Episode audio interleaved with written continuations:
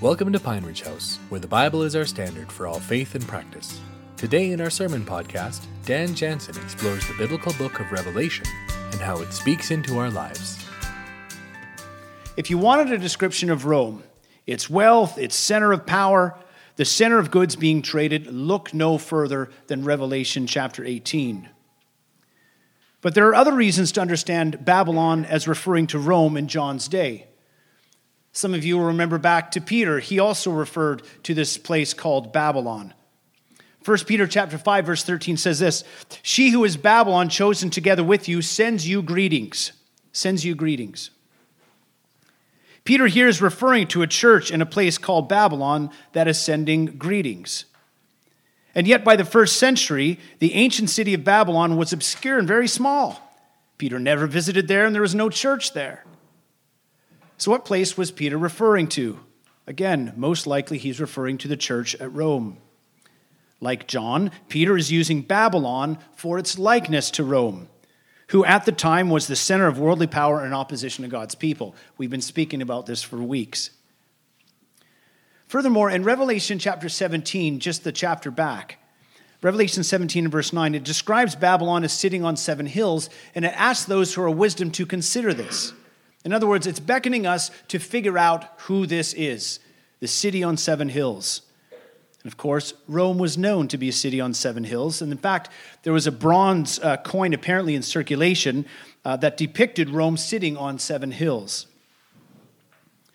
In addition, as we go through the text here in Revelation 18, Babylon is described as being the center of trade, the center of trade from around the world, just like Rome was. And as a part of this trade that was going on in Revelation 18, verse 13 describes chariots as being traded. Now, it is quite unlikely that today chariots are going to be traded for merchant ships. It's quite unlikely this is going to happen also in the future. Furthermore, other historical so- sources we find of Rome's fall. It was great, and it's predicted here. It's predicted that her fall is going to be great. And population estimates put, puts Rome back in John's day at around a million people. This was an astounding feat. A city of a million people back in the first century. In fact, it would not be matched until 1700 years later in London, a city of that size. And yet, its fall was indeed great. Historical sources tell us it went from a million people down to 30,000. That's a drop of 97%. Its fall was indeed great. Now, although John doesn't specifically say that Babylon is Rome here, all indicators are suggesting that this is the case. But enough of the preliminaries. Let's get right to the text, verses 1 and 2. We find here that Babylon is listed as a global center of evil. After these things, I saw another angel coming down from heaven, having great authority, and the earth was illumined with its glory. And he cried out with a mighty voice, saying, Fallen, fallen is Babylon the Great she has become a dwelling place of demons and a prison of every unclean spirit and a prison of every unclean and hateful bird. Babylon was a center of evil. It's called Babylon the Great in chapters 16 all the way through to 18, but not because it was great in holy character. The city was a center of evil, with every unclean spirit listed there. She is also listed as being Babylon the Great because it was a center for wealth and trade. Verse 3 All the nations have drunk of the wine of the passion of her immorality. The kings of the earth have committed acts of immorality with her, and the merchants of the earth have become rich by the wealth of her sensuality. It was the center of trade. And the center of trade is further described down in verses 11 to 13. Look down there with me. And the merchants of the earth weep and mourn over her because no one buys their cargo anymore. Cargoes of gold and silver, precious stone and pearls and fine linen, and purple and silk and scarlet, and every kind of citrus wood, every article of ivory, every article made from very costly wood, and bronze and iron and marble, and cinnamon and spice and, and incense and perfume and frankincense and wine and olive oil and fine flour and wheat and cattle and sheep and cargoes of horses and chariots and slaves and human lives. It was a center for trade. Rome was a world power, and its wealth was obtained through their conquest, through plunder, and through the taxation of the provinces, but it became very wealthy. And with that wealth, it um, experienced a very lavish lifestyle in Rome. And her luxurious living was brought to her from all over the world. Sources tell us where some of these, uh, play, uh, some of these uh, in this list have come from. Gold and silver, apparently from Spain, precious stone, India, pearls from the Persian Gulf, silk from China, citrus wood, ivory, Africa, bronze from Corinth and Spain, marble from Egypt and Greece, cinnamon from South Asia, wine import, imported from Sicily, chariots from modern day France, and of course the slave trade from Asia Minor. And so these merchant ships would line up in the harbor of Rome ready to sell their merchandise. And as verse 15 puts it, they all became rich off of her. But in predicting the fall of Babylon, it speaks of, uh, it speaks of Babylon as if it's already fallen. And so the merchant ships of verse 11, uh, of verse 11 are already in a complaint mode, saying, Nobody buys our cargo anymore. Rome is not buying our cargo anymore. Their economic security was now gone. G.K. Beale, in his commentary, he puts it this way quote, Economic security would be removed from Babylon's subjects if they did not cooperate with her idolatry. That idolatry, coercing the nations to trust in her economic resources as she herself does. End quote. Now, such security for these nations to pay as a temptation was, was not easy to resist. And so the nations are said here to have drunk the wine of her passion and of her immorality. You want us to cave to your sinful ways of Rome? No problem. We want to become rich off you. Babylon was luring all greedy culprits to come to her with their, with their own sinful ways. You must comply. And the wealthy merchants had no problem with this at all. But as high and as mighty as Rome was, she was full of sin, and she was going to be judged. And the Christians, therefore, needed to come out of her specifically in verse 4, our key verse for this morning. I heard another voice from heaven saying, Come out of her, my people, so that you will not participate in her sins and receive of her plagues. The sins of Rome, the Babylon of John's day, they were very clear. It was materialism, it was greed, idolatry, self glorification, immorality, and self indulgence, just to name a few. And the text here tells us that it was um, their sins were rampant, rampant in the city.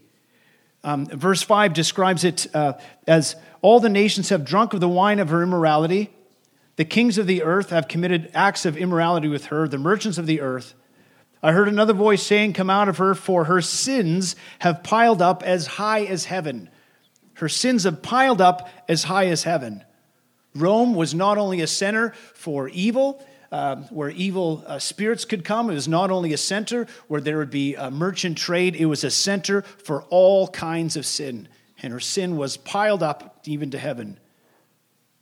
And so, these churches in eastern Turkey, as they're reading through this, here's the exhortation You come out of her. Do not join her in any way. It is a place that overflows with sin. And overflowing with sin is a minor statement for what was really going on there. And so John describes her as being a harlot and dangerous to associate with. Christians were told, You come out of her. Not so much geographically, but an inner orientation toward her sin. They were warned that Babylon's doom was coming, and that doom would become theirs if they joined in with her. You'll remember as we went through the earlier chapters of Revelation 2 and 3, Laodicea had already fallen prey to this.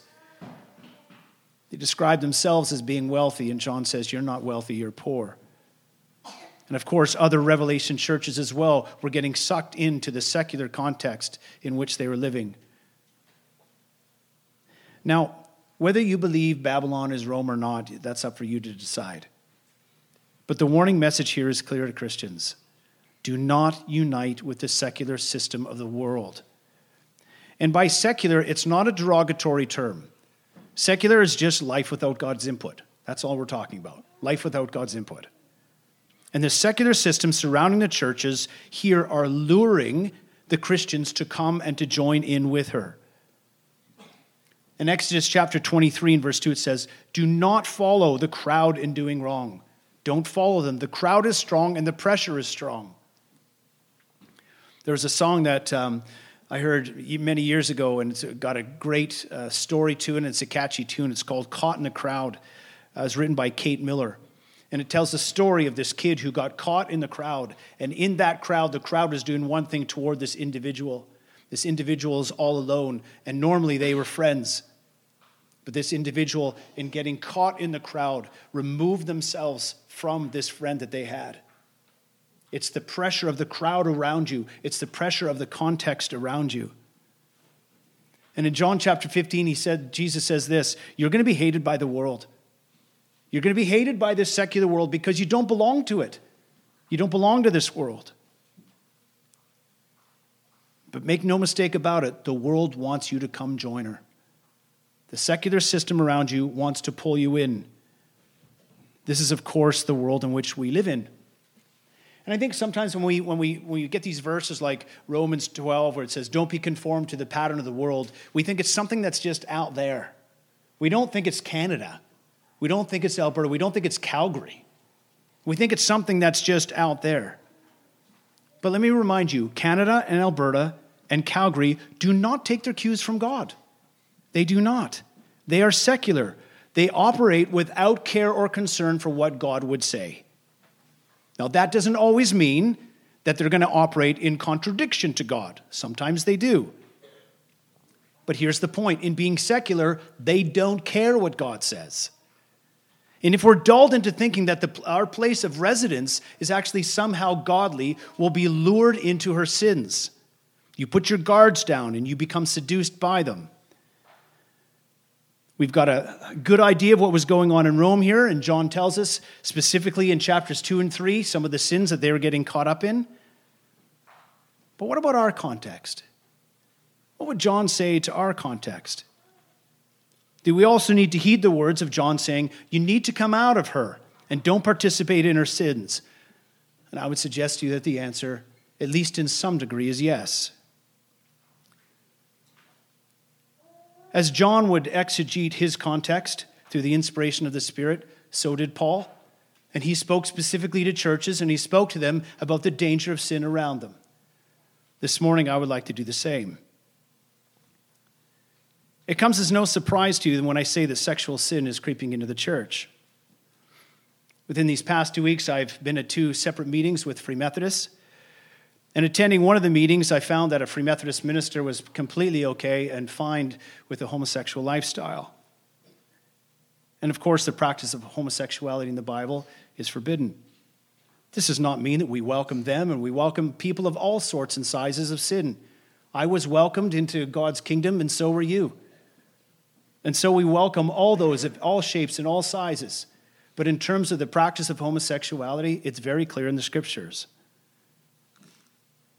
Now, I'm not sure where this is going to take our denomination because we're coming to a crossroads. I don't know what's going to happen. But I would ask this question why are we dealing with it now? Why not 50 years ago? Why are we dealing with it now? I would suggest to you because this is exactly where our secular culture is heading. And from all the people that I've spoken with in the Christian community about why they have shifted more towards this arena, it's not because they were reading the scriptures and found out from the scriptures something that they had not seen before. It's because of their own circumstance. It's because of maybe family members or people or friendships. And therefore, they're starting to think it through and starting to rethink it. Now, I was encouraged this last week. I had I was a part of a meeting of, uh, of 20 um, other pastors in our denomination who were concerned. They're concerned about where our denomination is heading. I was very encouraged by that meeting. It was a meeting that uh, was all about peace. The, the bishop knew we were having the meeting, it was perfectly fine. But we, were just, we just have the concern of where the direction of our denomination may be heading. We don't know where it's going. And as we spoke there, we were all about peace. We were prayed together. And um, again, the, the notion of accepting everybody uh, into our churches is, is clearly there. but a strong conviction from God's word and not compromising in this area of, of uh, sexual sin. And so John would say to us, as he says to this church here, we, we are not to participate in the sins that are surrounding us. Or how about another area? Another area in our world is what is success? What does success look like in our world? And has success crept into our churches? I was watching uh, years ago now Dragon's Den, and some of you still watch it. I don't know if you watch it, but it's these entrepreneurs, and I'm, I'm all into these entrepreneurs. They got these crazy ideas, and they, they pitch it towards these investors, these investors that are called dragons. And these dragons now have to decide based on the pitch whether or not they'll participate or invest in this particular entrepreneurial idea. I was intrigued by one years ago uh, where the pitch was made uh, by a guy who was, uh, he had something called a cheaters app. A cheaters app. And how this uh, app would go is that uh, on your phone, if uh, you are committed to a, a, girl or a guy, and yet you're also committed to some others on the side, no worries. Uh, this cheaters app would encrypt it so that nobody could ever see it. Everybody, anybody ever picked up your phone, even if they had the passcode, your cheaters app would make it clear that nobody would able, be able to see it. So he's pitching this to the dragons. And one of the dragons said, uh, I can't do that. I can't do that. I would not be able to look my daughter in her, in her, in her face and say, hey, look, I'm a part of endorsing this. I, I can't do it. And Kevin O'Leary, who many of you know, who uh, there was rumors he may even run for prime minister a few years back. But Kevin O'Leary, he was one of the dragons, and he looked at this other dragon. He said, This is about money. Whatever you're talking about, this is about money. This is about gaining wealth. It's a compromise. But that's what success sometimes is. There's other means of success, of course, in our society. Success in terms of education, success in terms of status or accomplishment. These have been around for decades. And I'm, am I suggesting to you that we're more in trouble now than we were years ago? I would suggest no. But there is one area of secular life that has been gaining ground in the church the growing disdain for children the growing disdain for children. They get in the way of success. Anybody ever heard a secular person these days describe success as having children recently? And yet the Bible says children are a blessing from God. They make our lives better. We're to be fruitful and we are to multiply. And yet, according to the research done by pathos.com, Christians are being influenced by the secular world in this department. In 1972, the fertility rate among evangelicals was 2.7. Now it's 2.3, virtually the same as secularists. The secular world is gaining ground in God's way, and the devaluation of children and replacing it with monetary priorities or possession or status is gaining ground. How about another area, a more contemporary one community? The COVID 19 pandemic has been ripping through the world for the past two and a half years. It's a sickness that has affected the entire world. But COVID quickly became a breeding ground for sin. What am I talking about? The sin of slander and bitterness and self righteous attitudes and open disdain for others and gossip. They are all key culprits of what was going on. They are all sins of exclusion. These particular sins were the most rampant I have ever seen in my lifetime. I've never seen anything like it in my lifetime. Relationships were tossed to the curb like I've never seen before. Long term friendships and family relationships were destroyed everywhere in our secular society. And if you're here today and you say, I don't know what you're talking about, your head's been in the sand. Did these kinds of sins creep into the church?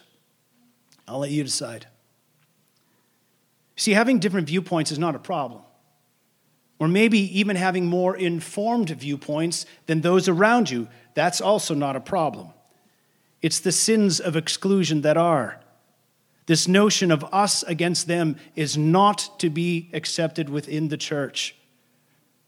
1 Corinthians 12 26 says this If one member suffers, we all suffer. And if one member is honored, we're all honored with them. Why? Because we're united as a family. Now, I don't know where our secular culture is going to go next. I don't know what the next big subject is that's going to divide secular culture. I don't know.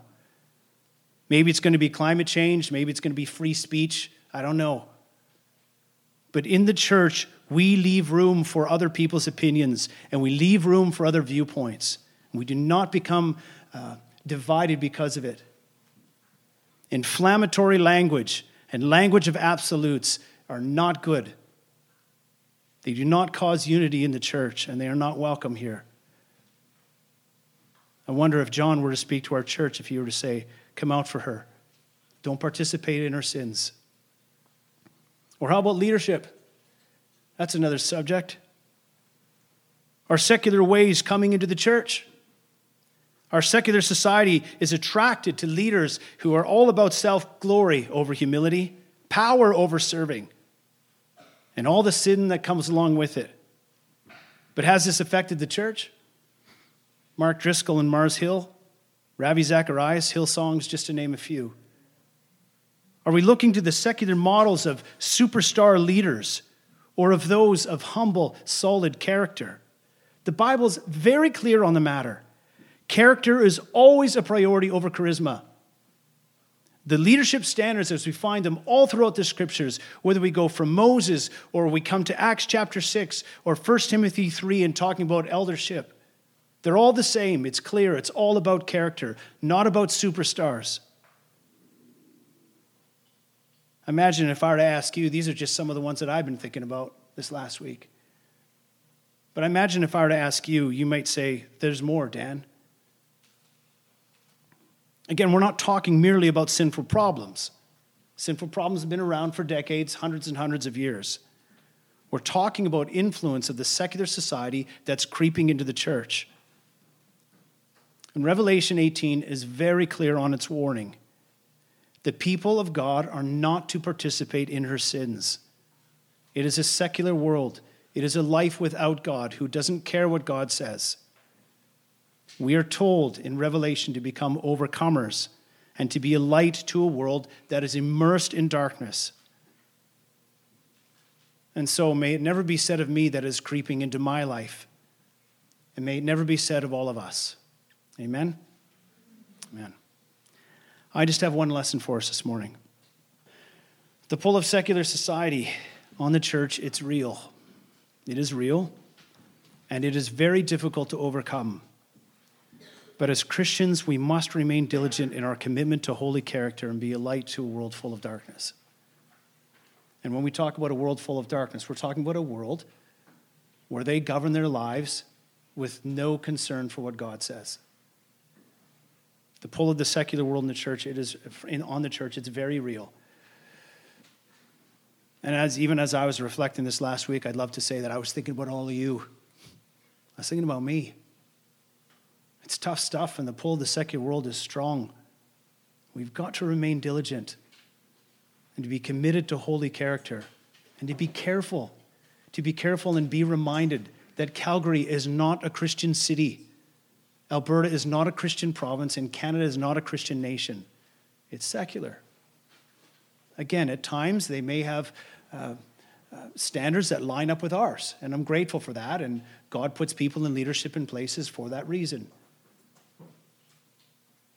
But it is not a godly country, is not a godly province, and it is not a godly city. And if we, if we let down that guard and we think that that's the case and we forget that to not to be conformed to the pattern of this world, we're talking about a world that we live in, a city that we live in.